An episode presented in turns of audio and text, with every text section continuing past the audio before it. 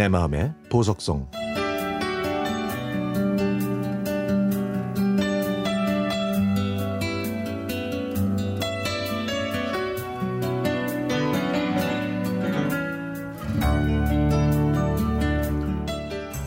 저는 어렸을 때부터 어머니가 들려주시는 팝송을 들으면서 잠자리에 들었습니다.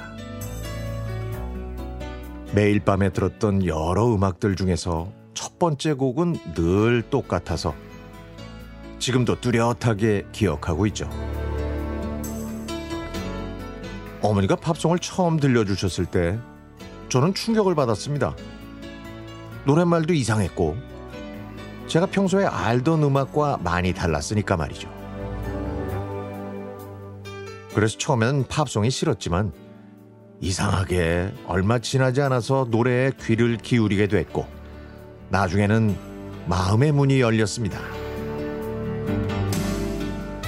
그다음부터 저는 어머니와 팝송을 듣는 밤이 빨리 찾아오기만을 기다렸죠. 밤이 되면 저는 어김없이 베개에 누워서 팝송을 들었습니다. 매일 밤 그렇게 팝송을 들으면서 저는 꿈나라에 갔죠. 그때는 가사가 무슨 내용인지도 모른 채 그저 멜로디가 좋아서 그 시간만을 기다렸습니다. 그런데요. 나이가 들어서 생각해 보니까 제가 그 순간을 기다렸던 건 단지 그 노래들이 좋아서만이 아니라 어머니와 함께 있을 수 있어서 좋았던 것 같아요.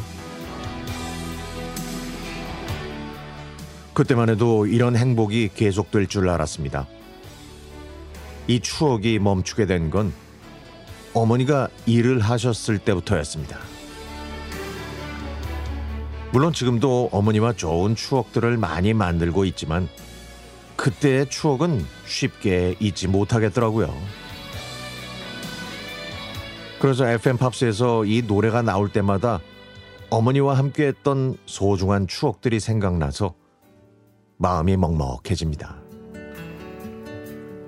제가 어머니와 함께 한 순간을 좋게 기억하는 이유는 제가 어렸을 때 큰 병으로 수술을 받아서 많은 시간을 혼자 보냈는데 그때마다 어머니가 늘 큰 힘이 되어 주셨기 때문입니다.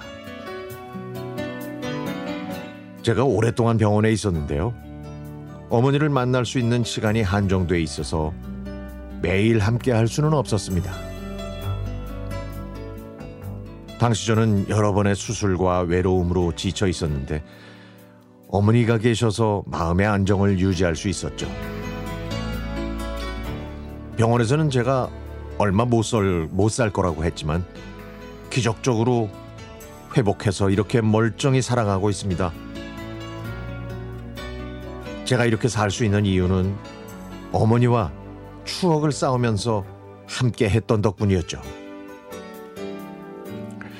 앞으로도 어머니와 아름다운 추억을 더 많이 쌓았으면 좋겠습니다.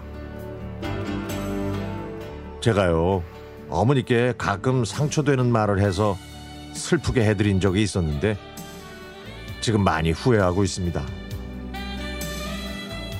저에게 아름다운 추억을 만들어 주신 어머니께 막대했다는 걸 생각하면 지금도 고개를 들 수가 없네요.